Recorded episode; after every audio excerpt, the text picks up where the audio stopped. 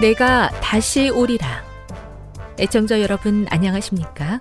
여기는 AWR 희망의 소리 한국어 방송입니다.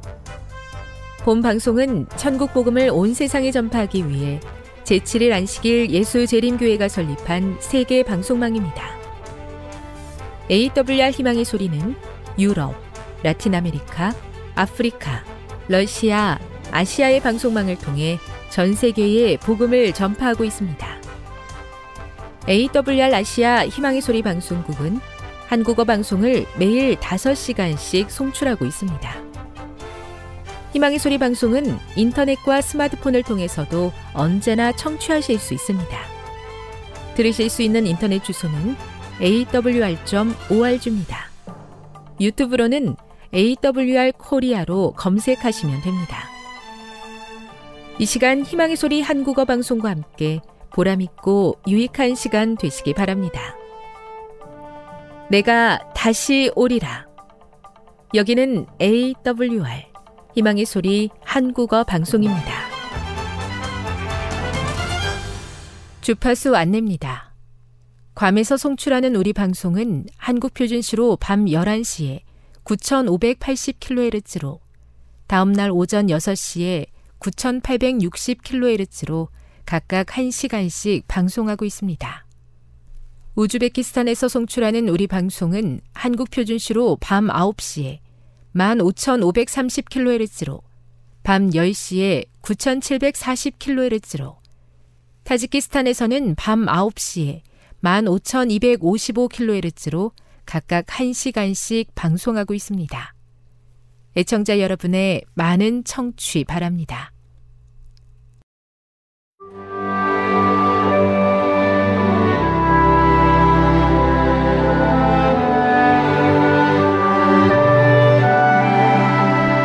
읽어주는 교과 제6과 우리를 위해 죽으심 11월 5일 안식일의 일몰 시간은 오후 5시 30분입니다. 기억절입니다. 모세가 광야에서 뱀을 든 것 같이 인자도 들려야 하리니 이는 그를 믿는 자마다 영생을 얻게 하려 하심이니라. 요한복음 3장 14, 15절 죽음은 결코 피할 수 없다. 죽음을 잠시 지연시킬 수는 있지만 결국 모두 다 죽는다. 우리는 의인과 악인 모두 결국 일단은 같은 곳으로 향한다는 사실을 알고 있기 때문에 부활의 소망은 더없이 중요하다. 바울이 이야기한 대로 부활의 소망이 없다면 그리스도 안에서 잠자는 자도 망한 것이다. 바울의 말은 그리스도 안에서 잠자는 자들이 이미 하나님 앞으로 올라가 그곳에서 분주하게 움직이고 있다는 생각이 말도 되지 않는 것임을 밝혀준다. 그리스도의 부활을 통해 우리 또한 그렇게 되리라는 보증을 얻게 되기 때문에 예수님의 부활은 우리 믿음에 있어 핵심이다. 그러나 그리스도께서는 부활하시기 전에 죽으셔야 했다. 그렇기 때문에 죽음을 눈앞에 둔 겟세마네의 고통 가운데 예수님께서 이렇게 기도하신 것이다. 지금 내 마음이 괴로우니 무슨 말을 하리요? 아버지여, 나를 구원하여 이때를 면하게 하여 주옵소서. 그러나 내가 이를 위하여 이때에 왔나이다. 요한복음 12장 27절. 예수님께서 이 땅에 오신 이유는 죽기 위함이었다. 이번 주 우리는 그리스도의 죽음과 그 죽음이 영생의 약속에 있어 어떤 의미를 갖는지에 대해 살펴볼 것이다. 학습 목표입니다. 깨닫기. 예수님의 대속적 죽음이 우리를 위해 이룬 것이 무엇인지 분명히 깨닫는다. 느끼기. 십자가를 통해 나타난 예수님의 온전한 자기 희생에 감격하며 감사한다. 행하기. 예수님의 죽음의 의미를 진정으로 깨닫고 신실한 그리스도인의 삶을 통해 그 사랑에 반응하며 살아간다. 다음의 내용을 안교소 그룹 시간에 함께 토의해 보십시오. 1. 사랑하는 사람을 위해 무엇을 희생해 보셨나요? 무엇까지 내줄 수 있으십니까? 2. 예수님의 죽음을 통한 구원의 계획은 얼마나 오래 전부터 준비되었던 것입니까? 3. 예수님께서 자신의 고난과 죽음에 대해 말씀하셨을 때 제자들은 어떻게 반응했습니까? 4. 예수님께서 십자가 위에서 하신 다 이루었다 라는 말씀이 우리에게 주는 기별은 무엇입니까? 5. 예수님의 죽음은 우리를 위해 무엇을 이루어 주셨나요? 6. 기독교 신앙의 중심에 십자가가 위치할 수밖에 없는 이유는 무엇입니까? 7. 나의 구원을 위해 목숨까지 아끼지 않으신 예수님의 사랑에 그대는 어떻게 반응하시겠습니까? 결론입니다. 우리에게 가장 큰 소망의 기별이 되는 예수님의 부활에 앞서 예수님께서는 죽으셔야 했습니다. 그 죽음을 통해서만 우리를 구원하실 수 있었기 때문입니다. 우리를 향한 무한한 사랑이 동기가 된 예수님의 죽음은 우리 스스로 결코 이룰 수 없는 엄청난 일을 이루었으며 그렇기 때문에 십자가는 우리를 구원하는 가장 강력한 표시가 됩니다.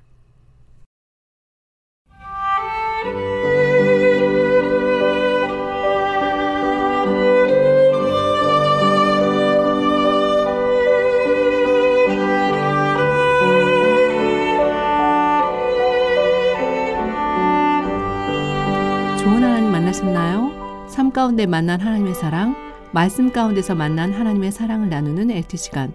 저는 이영미 집사입니다. 오늘은 마가복음 2장 1절부터 17절에 있는 말씀을 함께 나누도록 하겠습니다. 기도하겠습니다. 감사하신 아버지 하나님, 오늘도 하나님을 부를 수 있는 특권을 주셔서 감사합니다. 오늘 말씀을 펼 때 말씀 가운데 우리와 동행하여 주시고 말씀을 통하여 새 힘을 얻게 하여 주시옵소서. 오늘 마음을 누르고 있는 염려와 근심과 그리고 여러 가지 해결해야 될 많은 문제들 속에서 하나님을 바라볼 수 있도록 도와주시옵소서. 주님께서 주시는 그 음성을 듣고 순종할 수 있는 믿음을 주시옵소서. 그리고 믿음대로 결심한 대로 움직일 수 있는 손과 발을 허락하여 주시옵소서. 주님께서 오늘 우리와 함께 해 주시기를 예수님의 이름으로 기도드립니다. 네, 저는 이번 주에 어, 제자의 하나님을 만났습니다. 어, 서울대 대학원의 박사과정을 지금 밟고 있는 친구인데요. 이 친구는 정말 하나님께서 놀라운 방법으로 어, 이 과정을 공부하게 하셨습니다. 여러 구비구비 어려운 일들이 많았지만 하나님께서 그 문제들을 다 일일이 어, 어려움을 열어주셔서 와 있는데요. 아, 이제 연구의 결과가 나오지 않고 또 할 일들이 너무 많이 본인에게 몰리다 보니 너무 힘들어 하더라고요. 그래서 이 친구가 어, 저에게 이런 얘기를 했습니다. 하나님께서 왜 나에게 이렇게 어려운 일들을 계속적으로 어, 하게 하실까? 또 왜 이렇게 결과를 안 주실까? 분명한 이유가 있는 것 같은데 그 이유를 모르겠다고 고민을 하더라고요. 때로는 하나님께 아, 하나님 저 너무 힘든데 왜 이렇게 저한테는 많은 어려움이 있습니까? 라고 어는 기도가 나온다는 거예요. 제가 그 얘기를 듣고 이 친구를 어떻게 도와주는 게 좋을까라고 생각을 하고 있는데 아, 오늘도 아, 밤을 새워야 된다고 결과가 없기 때문에 밤을 새워서라도 결과를 내야 된다. 실험 결과를 다른 사람들은 물론 결과가 없는 사람도 있지만 대부분의 사람들이 결과가 나오는데 자기는 지금 어 어, 결과가 안 나가고 너무 어려운 프로젝트를 본인에게 어, 지금 맡게 되었다라고 얘기를 했습니다. 제가 그 얘기를 들으면서 저는 생각했습니다. 하나님, 어, 이곳에 있게 하신 하나님께서 또 감당할 수 있는 능력과 지혜도 허락해 주시기를 기도드립니다. 라는 마음으로 이야기를 했습니다. 얘야, 너가 그 자리에 왜와 있니? 어, 네가 가고자 한 그 자리가 아닌데 하나님께서 너를 이곳에 있게 하셨으면 또한 이것을 감당할 수 있는 어, 건강과 지혜도 주시기라고 믿는다. 너 스스로 너 몸을 어, 밤을 새우면서까지 네 몸을 너, 네 몸이 견디지 못할 때까지 일을 하는 것은 어, 좋지 못한 것 같다. 너에게 긴 시간 동안 공부를 해야 되는데 그렇게 얘기를 하면서 제가 하나님께서 어, 저에게 주셨던 마음을 전하게 되었습니다. 그래서 먹고 힘내고 또 자고 또 내일을 잃은 내일 다시 한번 어, 하나님께 기도드린 다음에 나아가 봐라. 예, 그렇게 얘기를 했습니다. 그런데 저녁에 자기 전에 이 친구에게 답이 왔더라고요. 저 지금 이제 자려고 합니다 하고 정말 밤을 새지 않고 자게 되었습니다. 그리고 음, 어, 어제 연락이 왔어요. 어, 그럼 그 결과는 어떻게 됐니? 네. 그 결과가 없었지만, 어, 자기가 최선의 노력을 다 기울인 걸 교수님께서 아시고, 아, 너는 오늘 이번엔 결과가 없었구나 하면서 다른 것으로 대체하게 해주셨다고 합니다. 물론 결과를 내게 해주시면 너무나 감사하지만 결과가 없, 없을지라도 그것을 이해하고 넘어갈 수 있도록 길을 여주신 하나님을 만났다고 하였습니다. 네, 오늘은 마가복음 2장 1절부터 17절에 있는 말씀의 내용인데요. 이 말씀의 내용은 어, 네 명의 중풍병자의 친구들이 중풍병자를 데리고 어, 예수께 나옵니다. 근데 예수께 나오려고 할 때, 어, 사람들이 너무나 그 집 문 앞에 많았기 때문에, 어, 들어갈 수가 없었습니다. 그래서 이들은 지붕을 뜯어서 구멍을 내고 중풍병자가 누운 상을 달아내립니다. 이때 예수님께서 어, 중풍병자를 보시면서 작은 자야 네 죄 사함을 받았니라 라고 말씀하십니다. 그때 서기관과들은 그곳에 앉아 있다가 어, 예수님에 대하여 신성 모독죄라고 어, 생각합니다. 하나님 외에는 누가 죄를 사할 수 있느냐? 네. 그런 서기관들의 생각을 아시고 예수님께서는 중풍병자에게 내 제사함을 받아니라 하는 말과 일어나 내 상을 가지고 걸어가라는 말 중에 어느 것이 쉽겠느냐. 어, 그러나 인자가 땅에서 죄를 사하는 권세가 있는 줄을 알게 하려고 하신다고 했습니다. 그리고 이 중풍병자에게 어, 네 자리를 들고 일어나라. 그리고 상을 가지고 어, 집으로 가라고 말씀하십니다. 이 일로 인하여 사람들은 다 놀라 하나님께 영광을 돌리게 됩니다. 저는 오늘 본문을 보면서 제가 발견한 사실은 아, 네 사람의 친구들이 어, 중풍병자들을 지붕을 뚫으면서까지 예수님께 데려갔다는 사실입니다. 이들은 왜 지붕을 뚫었을까요? 네 명의 친구들에게는 중풍병자의 간절한 마음이 전달되었던 것 같습니다. 또한 그들도 이 중풍병자가 낫기를 원하는 간절한 마음이 있었습니다. 그리고 예수님께 데려가면 반드시 나을 거라는 믿음이 있었습니다. 주위 사람들을 신경 쓰지 않았습니다. 사실 남의 집에 지붕을 뚫는다는 것은 굉장히 어려운 일인데요. 그냥 데리고 들어가도 힘든 이 중풍병자를 어, 지붕을 뚫어서 위에서 달아 내린다는 것은 정말 상상치도 못한 일입니다. 그리고 네 명이 이 지붕에서부터 어 이렇게 예수님께로까지 이 심상을 달아내릴 때 어떻게 달아내렸을까?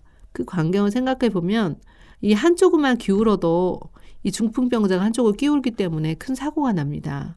아마 그들은 어, 조심조심, 음, 천천히 어쩌면 구령을 맞추어서 한 마음으로 어, 예수님께 잘 무사히 이 친구가 도착하기를 어, 바라면서 어, 협력하여 내렸을 것입니다.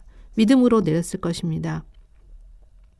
자, 위에서 중풍병자가 내려올 때 어, 사람들의 반응은 어땠을까요? 네, 아직 사람들의 반응은 정말 뒤에 말을 보면 알 수 있듯이 어, 여러 가지. 이 뭐지? 아, 마치 예배 시간에 어, 뒤에 저 뒤에서 어떤 환자가 갑자기 달려 나, 나온 그럴 때 어, 그 분위기가 말씀의 분위기가 어스러져 어 이거 뭐냐고 어, 저 사람 뭐냐고 이렇게 하는 것처럼 위에서 달라 내려올 때 모든 사람들이 주목했을 것입니다. 아 중풍병자의 마음은 그때 어땠을까요? 아 그리고 달아내린 어, 친구들의 마음 어땠을까요? 전 이것을 보면서 아 중풍병자에게 어, 하나 예수님께서 이 네 죄 사함을 받았다. 어, 라고 이 한 말에 대해서 굉장히 주목하게 되었습니다. 먼저 이 먼저 어, 친구들은 지붕을 뚫은 이유는 어, 그들에게 간절한 마음이 있었고 또 예수께 데려가면은 어, 나을 수 있다는 믿음이 있었기 때문에 주위 사람들을 신경 쓰지 않고 지붕이라도 뚫어서라도 예, 어, 환자를 데려가야 했다는 마음이 있었, 있었습니다. 이러한 사람들의 무엇을 보셨을까요, 예수님은? 저들의 믿음을 보시고 내 죄 사함을 받았다고 말합니다. 네. 저들의 믿음은 어떠한 믿음인가요? 네, 중풍병자 한 사람의 믿음이 아니라 네 사람이 함께, 다섯 사람이 함께 한 방향, 예수님께 가면 고침 받을 수 있다는 그러한 믿음을 가지고 나아갔습니다. 어, 이런, 어, 이런 경로를 통해서 오게 된 중풍병자를 향해서 예수님께서는 죄로 인해 눌린 마음, 그리고 주변 사람들을 음, 예수님께서 어떻게 하실지에 대한 어, 그 상황에 대한 두려운 마음에 대하여 어, 죄사함, 눌린 죄의 마음을 어, 사하 주신다고 말씀하셨습니다. 눌린 마음에서 구원해 주신다고 하셨습니다. 죄사하는 권세가 예수님께 달려있다는 것을 이 중풍병자뿐만 아니라 네 명의 친구뿐만 아니라 모든 사람들에게 알려주셨습니다. 그런데 석기관들은 왜 예수님을 신성 모독죄라고 비판하였을까요? 네, 이제 이 환자가 나았다는 것은 어, 모든 사람들이 놀라고 하나님께 영광을 돌리는 일이었는데 서기관들은 그렇지 않았습니다. 왜 그들은 예수님을 신성 모독죄라고 비판했을까 봤더니 예수님께서 이 중풍병자를 고치심으로 말미암아 그들의 영향력이 축소되고 또 자존심이 상하고 질투심으로 인하여 또 교만함으로 인하여 예수님의 능력을 예수님께서 죄를 사해 주시고 병자를 낫게 해주시는 것에 대해서 거절하고 결국은 예수님을 십자가로 몰고 가게 됩니다. 또 예수님은 이 환자에게 중풍 병자에게 왜 내 자리를 들고 걸어가라고 하셨나요? 그냥 일어나서 가면 되는데 어, 너가 있던 그 자리, 누워 있던 자리, 환자의 자리, 어, 죄에 눌렸던 그 자리에서 일어나라고 하십니다. 일어날 뿐만 아니라 네가 날고 있던 자리를 들고 어, 가서 어, 너희 집으로 가서 간증하라는 것입니다. 뭐라고 간증하였을까요? 이 자리가 내가 누워있던 자리입니다. 내가 이곳에서 어떻게 어, 일어났는 줄 아십니까? 예, 그리고 예수 그리스도께서 그렇게 하셨습니다 하고 복음을 전파하는 것입니다. 그런데 이 중풍병자로 인한 어, 사람들의 치유로 인한 사람들의 반응을 보았더니 모두 놀랐다고 했습니다. 그리고 하나님께 영광을 돌렸다고 했습니다. 이때까지 도무지 보지 못했던 일이라고 했습니다. 네, 이것을 보면서 저는 이런 생각을 해보게 되, 이런 원리를 찾아보았습니다. 아, 그렇구나. 예수님께 데려가면 어떤 불가능한 사람이도 도무지 보지 못했던, 그 전에 경험하지 못했던 일들도 일어나는구나. 구원을 얻는구나. 병만이 아니라 그, 어, 죄에서의 노임을 얻게 되는구나. 또한 어, 보고도 이러한 광경을 보고도 거절하는 사람들도 있구나. 그래서 오늘 저는 이런 적용을 해보게 됩니다. 내가 영혼 구원을 위해서 과연 네 명의 친구들처럼 그렇게 한 영혼을 위해 그가 예수님께 나아갈 수 있도록 온갖 노력을 다 기울이는가. 정말 불가능해 보이고 정말 용기가 필요한 남의 지붕만이라도 지붕이라도 뚫는 그러한 열정과 적극성이 있는가입니다. 그래서 오늘 저는 기도드립니다. 하나님 제가 영혼에 대한 이 네 명의 친구들과 같은 뜨거운 열정, 예수께 데려가고자 하는 마음, 예수님께 데려가면 예수님께서 그를 고치실 수 있고 구원하실 수 있다는 확신을 주십시오 하고 기도하기 원합니다. 또한 어, 이 서기관과 바리새인들처럼 예수님께서 하신 일들에 대해서 보고 어, 그것을 거절하고 또한 그 성령께서 주는 음성이 둔감한 것이 아니라 어 하나님께 영광 돌리고 또한 하나님께서 하신 일에 대하여 증거하며 복음을 전파하게 되기 원합니다. 오늘도 말씀이 회복되고 그리고 영원히 구원되는 놀라운 역사가 바로 주님께서 원하신 일이기에 그렇게 살기 원합니다. 기도하겠습니다. 주님, 오늘 중풍병자를 고치신 주님께서 중풍병자와 같은 이 마음이 뜨거움이 식어고 있고 또 그 영혼을 향한 사랑이 부족한 저에게 함께하여 주시옵소서. 주님의 놀라운 능력이 영혼을 향한 뜨거운 사랑이 오늘 임하여 주심으로 인하여 한 영혼이지만 네 명의 영혼 네 명의 친구들이 살린 것처럼 한 마음으로 주님 협력하여 영혼을 구하는 일에 시간과 마음과 재능을 쓸 수 있도록 도와주시옵소서. 주께서 허락하신 일, 영혼을 구원하는 일이 가장 소중한 일이 되게 하여 주시고 예수님께서 하신 그 일을 저희도 할 수 있도록 주님 용기를 주시옵소서. 주께서 함께하여 주시기를 바라오며 또한 어, 믿음을 주시고 성령을 보내주셔서 어, 영혼 구원의 뜨거운 역사를 경험하는 귀한 교회가 되게 하여 주시옵소서. 살아계신 하나님, 먼저는 어, 이 내 친구들처럼 그 믿음이 뜨거워 자신의 믿음이 뜨거울 뿐만 아니라 또한 영혼을 구할 수 있는 그러한 넉넉한 충만한 성령 충만의 역사를 경험하게 해 주시옵소서. 예수님의 이름으로 기도드립니다. 지금 여러분께서는 AWR 희망의 소리 한국어 방송을 듣고 계십니다.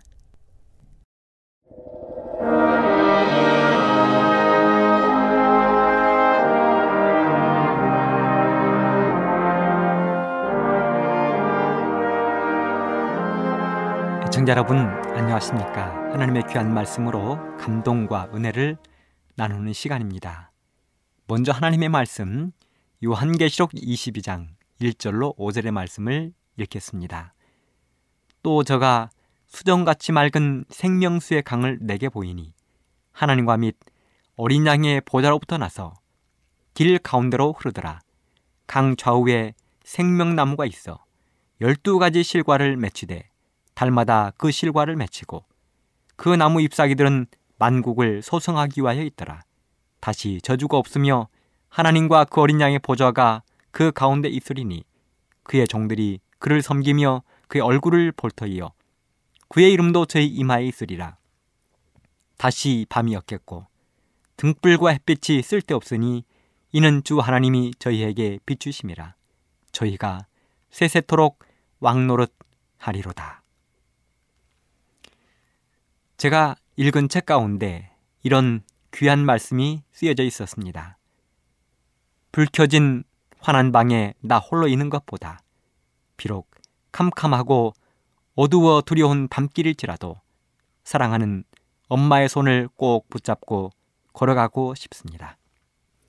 그런 것처럼 세상의 즐거움과 쾌락으로 환하게 불이 켜진 세상에 홀로 있는 것보다 그 길이 비록 거칠고 험한 가시 밭길일지라도 광야에 먼지 나는 길일지라도 험한 바다일지라도 사랑하는 예수님의 손을 꼭 붙잡고 걷고 싶습니다.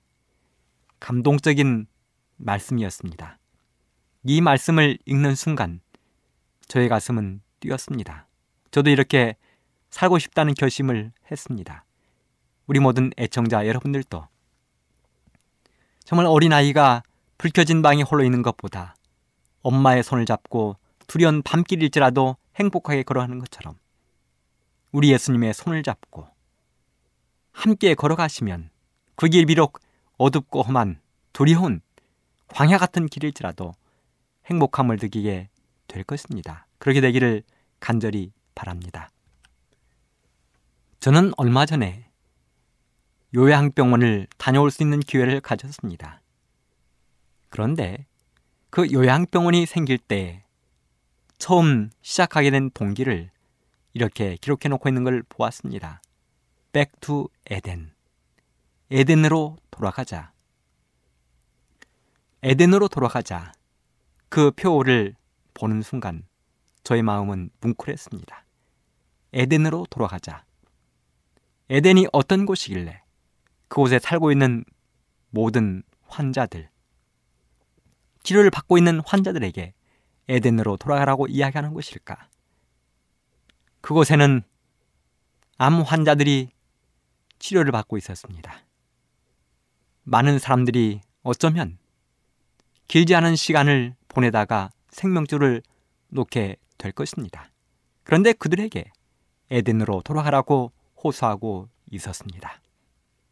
오늘 읽은 요한계시록 22장 1절로 5절의 그 말씀은 회복될 새 하늘과 새 땅에 대한 성경의 표현입니다.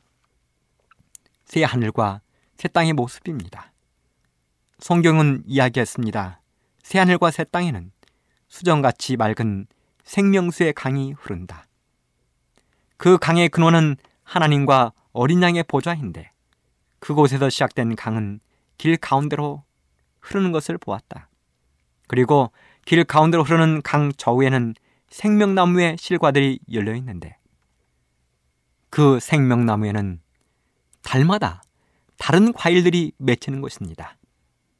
즉, 1년이면 12가지의 새로운 과일들이 맺히는 것입니다. 생각해 보았습니다. 1월 달에는 포도가 열리고, 2월 달에는 사과가 열리고, 3월 달에는 배가 열리고, 이런 과일들이 1년 내내 달마다 다르게 맺혀가는 것입니다. 그리고 그 생명나무의 잎사귀들에서는 온 세상을 치료하는 기운이 흘러나왔습니다. 그곳에는 밤도 없고 햇빛과 등불이 필요 없었습니다. 왜냐하면 하나님의 보좌로부터 나온 광채로 인하여 온 하늘이 밝게 빛났기 때문입니다. 마치 태양이 뜨면 촛불이나 전기불이 필요 없듯 하나님의 영광 앞에서 햇빛이나 등불은 필요 없었습니다. 그리고 그곳에서 구원받은 성도들은 예수님과 함께 영원한 영생을 누리게 될 것이었습니다. 대쟁투 675쪽에 보면 이렇게 기록을 했습니다. 성경은 구원 얻을 자의 유업을 본향이라고 부른다. 그곳에서 하늘의 목자 그리스도께서는 당신의 약물이를 생명수 샘으로 인도하신다. 생명나무는 달마다 그 열매를 맺고 그 잎사귀는 만국을 소송하기 위하여 있다. 흘러 다함이 없는 강은 수정 같지 말고 그 가에 있는 나무들은 구속받은 주님의 백성들을 위하여 준비된 길 위에 그 그림자를 던지고 있다. 넓은 평원이 아름다운 언덕으로 둘러싸여 있고 하나님의 산들은 높은 봉우리들을 뻗고 있다. 이 평화로운 평원에서 이 생명 강가에서 오랫동안 순례자여 방랑자로 살아온 하나님의 사랑하는 백성들은 그들이 거할 집을 발견한다. 이사야 32장, 60장, 65장에도 보면 이런 말씀을 기록했습니다. 내 백성이 화평한 집과 안전한 거처와 조용히 쉬는 곳에 있으리라. 다시는 강포한 일이 너의 땅에 들리지 않을 것이요. 황폐와 파멸이 너의 경내에 다시 없을 것이며 네가 너의 성벽을 구원이라 너의 성문을 찬송이라 칭할 것이라 그들이 가옥을 건축하고 그곳에 거하겠고 포도원을 재배하고 열매를 먹을 것이며 그들의 건축한데 타인이 거하지 아니할 것이며 그들의 지배할 것을 타인이 먹지 아니하리니 나의 택한 자가 그 손으로 일한 것을 길이 누릴 것임이라 이렇게 기록되어 있습니다. 또한 계속해서 이사의 35장, 55장, 11장에 보면 광야와 메마른 땅이 기뻐하며 사막이 백합화 같이 피어 즐거워하며 잣나무는 가시나무를 대신하여 나의 화석류는 진려를 대신하여 날 것이라. 그때에 이리가 어린 양과 함께 과하며 표범이 어린 염소와 함께 누우며 송아지와 어린 사자와 살찐 짐승이 함께 있어 어린 아이에게 끌리며 나의 거룩한 산 모든 곳에서 해됨도 없고 상함도 없을 것이라고 기록이 되어 있습니다. 요한계시 21장 4절에 보면 다시 사망이 없고 애통하는 것이나 곡하는 것이나 아픈 것이 다시 있지 아니하리니 처음 것들이 다 지나갔음이로라. 이사의 33장 24절 그 거미는 내가 병들었노라 하지 아니할 것이라. 거기 거하는 백성이 사함을 받으리라. 사랑 애청자 여러분, 하늘나라는 바로 이런 곳입니다. 우리가 이 땅에서 가슴 아파하는 것, 괴로워하는 것, 두려워하는 것, 싫어하는 모든 것들이 존재하지 않는 곳이 바로 하늘나라입니다. 우리들이 평소에 바라보면서 마음속에 불안하고 애통해 했던 것들, 두려워했던 것들이 존재하지 않는 곳이 하늘입니다. 해함이 없습니다. 헤어짐이 없습니다. 고통이 없습니다. 애통이 없습니다. 슬픔이 없습니다. 그곳은 오직 즐거움과 기쁨과 환희와 행복만이 존재하는 곳이 하늘입니다. 그래서 그런지 그 요양병원에 처음 시작하게 된 동기 에덴으로 돌아가자. 모든 사람들이 겪는 고통에서 해방되어 에덴으로 돌아가자는 것입니다. 그런데요, 이런 하늘나라를 우리 인류의 첫 조상이었던 아담과 화는 그곳에서 살았고 보았다는 것입니다. 저는 오늘 창세기 1장에 기초하여 하나님이 아담과 하와에게 그리고 자신이 창조한 인류에게 준비한 다섯 가지의 선물을 찾아보고 이 다섯 가지의 선물을 다시 회복하기 위하여 우리가 에덴으로 돌아가자는 그 말씀을 드리고 싶습니다. 하나님이 아담과 하와에게 준비하신 첫 번째 선물은 만물의 영장이라는 선물이었습니다. 창세기 1장 26절 하나님이 가라사대 우리의 형상을 따라 우리의 모양대로 우리가 사람을 만들고 그로 바다의 고기와 공중의 새와 육축과 온 땅과 땅에 기는 모든 것을 다스리게 하자 하시고 하나님이 하나님의 형상을 따라 사람을 만들었다는 것입니다. 살아남는 이들 20쪽에 보면 이런 말씀을 기록했습니다. 아담이 그의 창조주의 손에서 나올 때에 그는 준수한 키와 균형진 아름다운 신체를 가지고 있었다. 그는 현재 지구상에 사는 사람보다 키가 두 배 이상이나 컸고 균형은 잘 잡혀 있었다. 용모는 단정하고 아름다웠다. 그의 얼굴빛은 희거나 누렇지 않고 홍안의 건강미를 나타내고 있었다. 하와의 키는 아담보다 약간 작아 그의 머리는 아담의 어깨 위에 조금 더 올라갔다. 그것 또한 훌륭하고 완전하게 균형이 잡혀 참으로 아름다웠다. 하나님이 처음 창조한 사람이 얼마나 균형지고 아름다웠는지를 이렇게 기록해 놓았습니다. 그리고 하나님은 하나님이 창조한 모든 창조물들을 다스리는 우두머리로 사람을 삼으셨습니다. 모든 창조물들이 아담과 하와의 다스림을 받을 것이었습니다. 아담은 모든 짐승들의 이름도 지어줬다고 성경은 기록했습니다. 오늘날 우리가 부르는 짐승들의 이름을 누가 지었는가? 바로 아담입니다. 창세기 2장 19절로 20절 이렇게 기록했습니다. 여호와 하나님이 흙으로 각종 들짐승과 공중의 각종 새를 지으시고 아담이 어떻게 이름을 짓나 보시려고 그것들을 그에게로 끌어이르시니 아담이 각 생물을 일컫는 바가 곧 그 이름이라 아담이 모든 육축과 공중의 새와 들의 모든 짐승에게 이름을 주니라. 오늘날 우리가 부르고 있는 모든 짐승들의 이름, 제비, 참새, 까치, 비둘기, 독수리, 소, 강아지, 호랑이, 사자, 염소, 양, 기린. 이런 모든 짐승들의 이름을 아담이 지었다는 것입니다. 하나님께서 흙으로 모든 들짐승, 공중의 각종 새를 지으시고 그 짐승들을 아담의 앞으로 지나가게 하실 때에 아담이 그들을 보면서 그들의 모양을 따라서 그들의 이름을 지어 주었다는 것입니다. 그래서 모든 짐승들은 아담의 말에 순종하고 아담을 잘 따랐다는 것입니다. 하나님은 사람에게 만물의 영장이라는 큰 선물을 주셨습니다.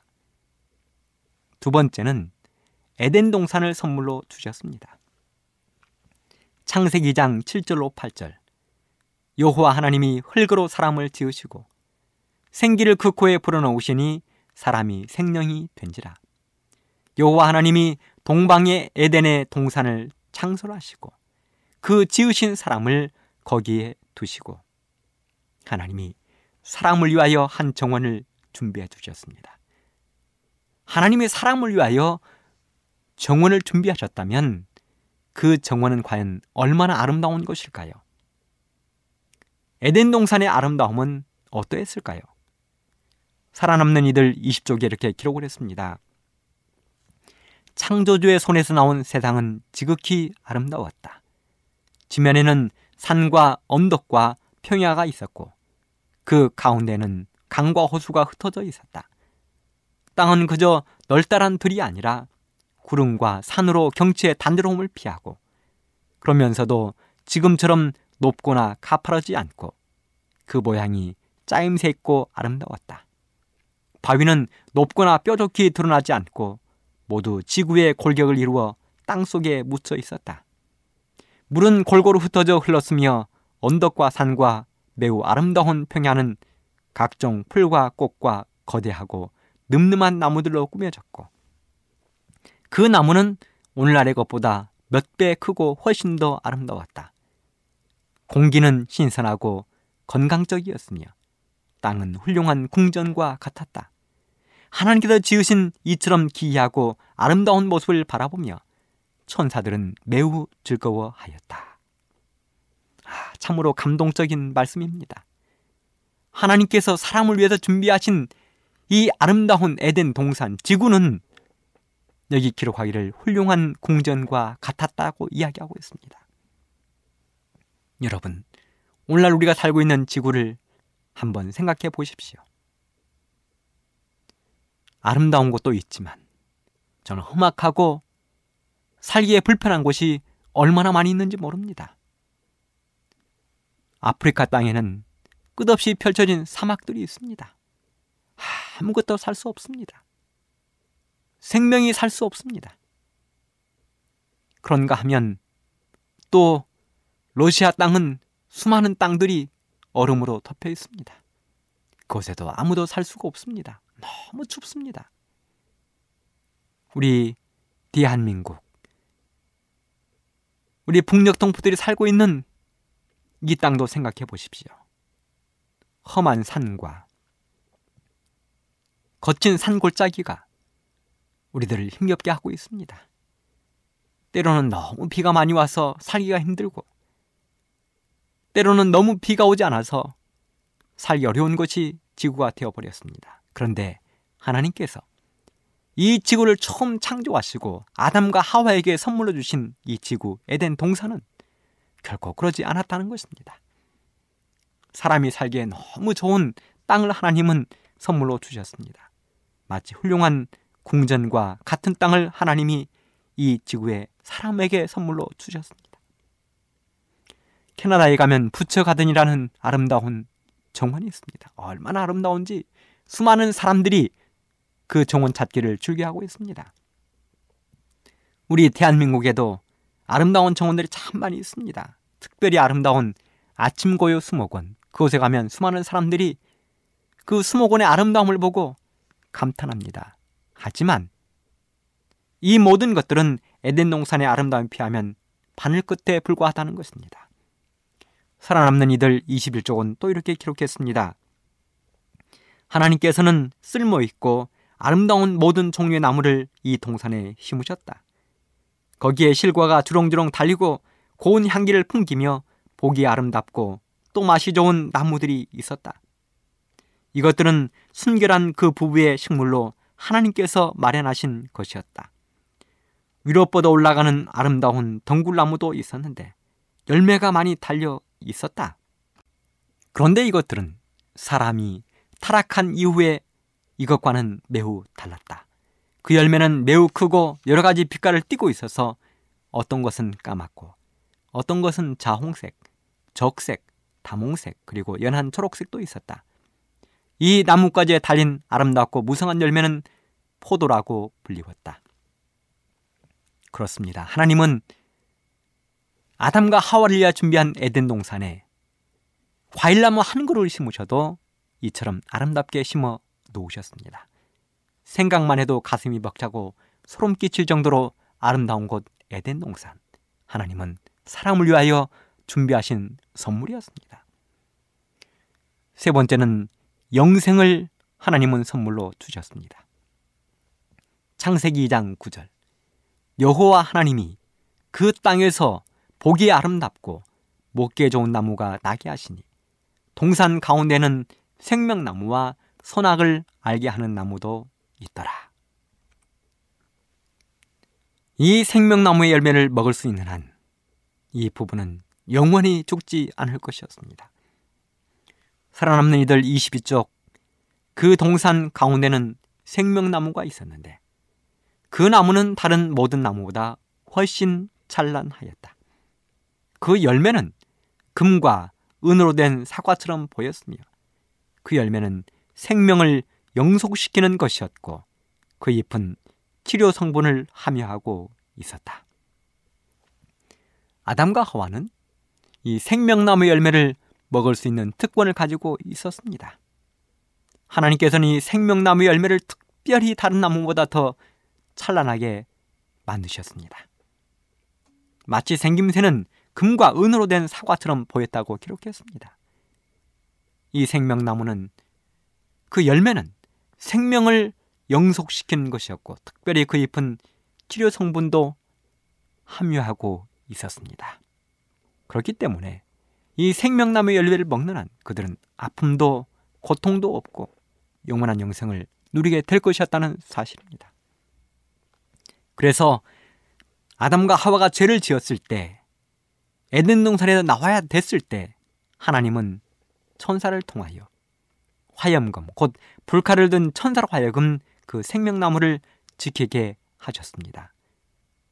창세기 3장 22절 24절 여호와 하나님이 가라사대 보라 이 사람이 선악을 아는 일에 우리 중 하나같이 되었으니 그가 그 손을 들어 생명나무 실과도 따먹고 영생할까 하노라 하시고 여호와 하나님이 에덴 동산에서 그 사람을 내어 보내어 그의 근본된 토지를 갈게 하시니라 이같이 하나님이 그 사람을 쫓아내시고 에덴 동산 동편에 그룹들과 두루도는 화염검을 두어 생명나무의 길을 지키게 하시니라.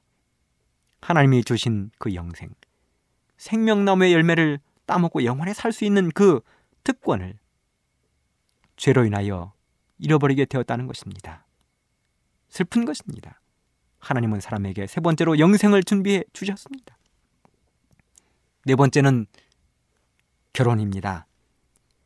창세기 2장 20절 25절 아담이 모든 육축과 공중의 새와 들의 모든 짐승에게 이름을 주니라. 아담이 돕는 배필이 없으므로 요 하나님이 아담을 깊이 잠들게 하시니 잠들매 그가 그 갈빗대 하나를 취하고 살로 대신 채우시고 요 하나님이 아담에게서 취하신 그 갈빗대로 여자를 만드시고 그를 아담에게로 이끌어 오시니 아담이 가로되 이는 내 뼈 중에 뼈요 살 중에 살이라. 이것을 남자에게서 취하였은즉 여자라 칭하리라 하니라. 이러므로 남자가 부모를 떠나 그 아내와 연합하여 둘이 한 몸을 이룰지로다. 아담과 그 아내 두 사람이 벌거벗었으나 부끄러워 아니하니라. 결혼은 하나님이 사람에게 주신 신성한 선물입니다. 하나님이 직접 중매하시고 주례자가 되셔서 아담과 하와의 결혼을 주례하셨습니다. 결혼을 통하여 부부는 사랑을 나누게 될 것입니다. 남편과 아내 어느 누구에게도 기로지지 않는 동등한 위치에서 사랑을 나누게 될 것입니다. 그런데 오늘날 그 신성한 결혼이 심각하게 망가지고 말았습니다. 부부가 결혼하면 무덤에 가는 날까지 사랑하며 행복을 나누며 살아야 되는데 그렇게 완주하지 못하는 가정이 얼마나 많은지 모릅니다. 이혼하는 것입니다. 세계적으로 이혼율 1위는 미국입니다. 그리고 2위는 수치스럽게도 우리들이 살고 있는 우리들의 나라 대한민국이라는 어처구니 없는 통계가 나와 있습니다. 하루 평균 400가정 이상이 이혼을 하는 나라 대한민국입니다. 최근에는 흰머리가 되어서 이혼하는 황혼 이혼이 오히려 젊은이들의 이혼율을 위협하고 있다는 놀라운 사실이 온 세상에 드러났습니다. 옆 나라인 중국도 지속적으로 이혼율이 증가하고 있습니다. 참으로 가슴 아픈 일입니다. 하나님은 결혼을 사람들에게 선물로 주셨습니다. 마지막 다섯 번째 안식일입니다. 창세기 2장 1절로 3절. 천지와 만물이 다 이루니라. 하나님의 지으시던 일이 일곱째 날이 이럴 때에 마치니 그 지으시던 일이 다함으로 일곱째 날에 안식하시니라. 하나님이 일곱째 날을 복주사 거룩하게 하셨으니 이는 하나님이 그 창조하시며 만드시던 모든 일을 마치시고 이 날에 안식하셨습니다. 이 안식일은 하나님의 선물입니다. 아담과 하와가 하나님을 만나는 날입니다. 창조의 기념일입니다. 하나님으로부터 복을 받는 날입니다. 거룩한 날이라고 말씀하셨습니다. 이렇게 하나님이 사람을 위하여 준비하신 선물은 실로 대단한 것이었습니다. 그러나 지금은 불안하기나마 두 가지만 아슬아슬하게 남아 있습니다. 세 가지는 이미 우리에게서 떠난 지 오래되었습니다. 만물의 영장도, 에덴 동산도, 영생도 우리에게서 떠나간 선물이 되었습니다. 그저 불안하게나마 결혼과 안식일이 아슬아슬하게 명명만을 유지한 채 바람 앞에 등불같이 위태와태하게 남아 있는 것입니다. 그렇다면 이처럼 위대한 하나님의 선물을 사람에게서 빼앗아가버린 존재는 누구인가? 그것은 바로 하나님 앞에서 반역한 천사 루스벨 곧 사탄이요 마귀였습니다. 루스벨은 하늘에서 반역이 있기 전 하나님의 사랑하시는 아들 다음으로 존경을 받았던 지위가 높은 천사였습니다. 그의 얼굴은 다른 천사들과 마찬가지로 온화하고 행복스러워 보였습니다. 그의 높고 고상에 생긴 이마는 탁월한 지성미를 보여주었습니다. 그의 풍채는 완벽하고 그의 행동은 고상하고 위험이 있었습니다. 그리고 특별히 그의 얼굴에서는 다른 천사와는 다른 특별한 빛이 비치었습니다. 그런데 그런 루스벨이 하나님의 아들이신 예수 그리스도를 시기하고 질투하기 시작했습니다. 그는 하늘의 모든 천사들 가운데 가장 총애를 받는 자라고 스스로 자기 교만에 빠졌습니다. 하나님처럼 높아지기를 갈망했습니다. 거기다가 자기를 따르는 천사들을 자신의 무리로 포섭하기 시작했습니다. 루스벨은 그를 염려하는 다른 천사들의 말을 듣지 않았습니다. 그리고 드디어 천사를 선동하여 반역을 일으킨 것입니다. 그리고 마침내 하늘에서 쫓겨나 하나님이 창조하신 지구로 내려와 지구의 평화를 깨뜨리고 하나님이 사람에게 주신 멋진 선물들을 앗아가버리고 말았습니다. 루스벨을 통하여 영생의 소망이 무너져 버렸습니다. 루스벨을 통하여 만물의 영장이 된 특권이 사라져 버렸습니다. 에덴 농사는 노아의 홍수가 있기 전 다시 하나님의 품으로 올려져 갔습니다. 그리고 결혼과 안식일 제도만 겨우 남아있는 비참한 현실이 오늘의 현실입니다. 그래서 그 모든 것을 회복시키기 위하여 예수님이 땅에 오셨습니다. 예수님은 우리들이 잃어버린 영생을 마귀의 손에서 다시 가져오실 것입니다. 예수님은 우리들이 잃어버린 만물의 영장의 특권을 다시 가져오실 것이고 예수님 우리들이 잃어버린 에덴 동산을 우리에게 다시 돌려주실 것입니다. 그리고 무너진 가정들을 다시 세우시고 새 하늘과 새 땅에서 영원한 안식일을 지키며 살게 하실 것입니다. 사랑하는 애청자 여러분, 그리고 북녘 동포 여러분, 해외 동포 여러분, 우리들의 영원한 목표는 에덴으로 돌아가는 것입니다. 에덴의 행복을 돌려받는 것입니다. 마귀에게 빼앗겨버린 하나님의 선물을 돌려받는 것입니다. 그리고 그 일을 예수님은 이미 십자가에서 이루어 놓으셨습니다. 그리고 말씀하십니다. 요한복음 3장 16절 하나님이 세상을 이처럼 사랑하사 독생자를 주셨으니 이는 저를 믿는 자마다 멸망치 않고 영생을 얻게 하려 하십니다. 사도행전 16장 31절 주 예수를 믿으라 그리하면 너와 너의 집이 구원을 얻으리라. 사랑하는 애청자 여러분, 하나님께서 지구를 창조하시고 사람에게 선물로 주신 아름다운 다섯 가지 멋진 선물을 주님을 통하여 회복하시고 하늘에서 영원히 누리게 되기를 간절히 바라면서 말씀을 마치겠습니다. 감사합니다.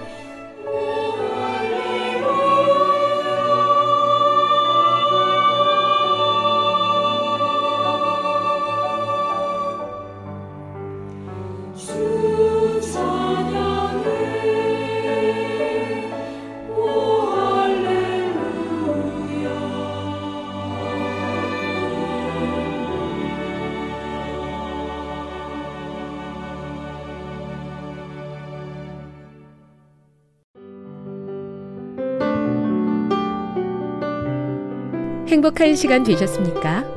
지금까지 여러분께서는 AWR 희망의 소리 한국어 방송을 청취하셨습니다.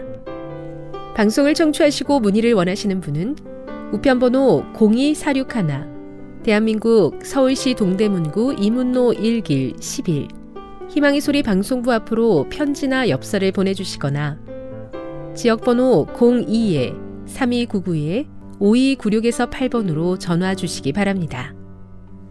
지금까지 함께 해 주신 애청자 여러분들께 감사드립니다. 애청자 여러분, 다음 이 시간까지 하나님 안에서 늘 평안하십시오. 감사합니다. 내가 다시 오리라. 여기는 AWR 희망의 소리 한국어 방송입니다.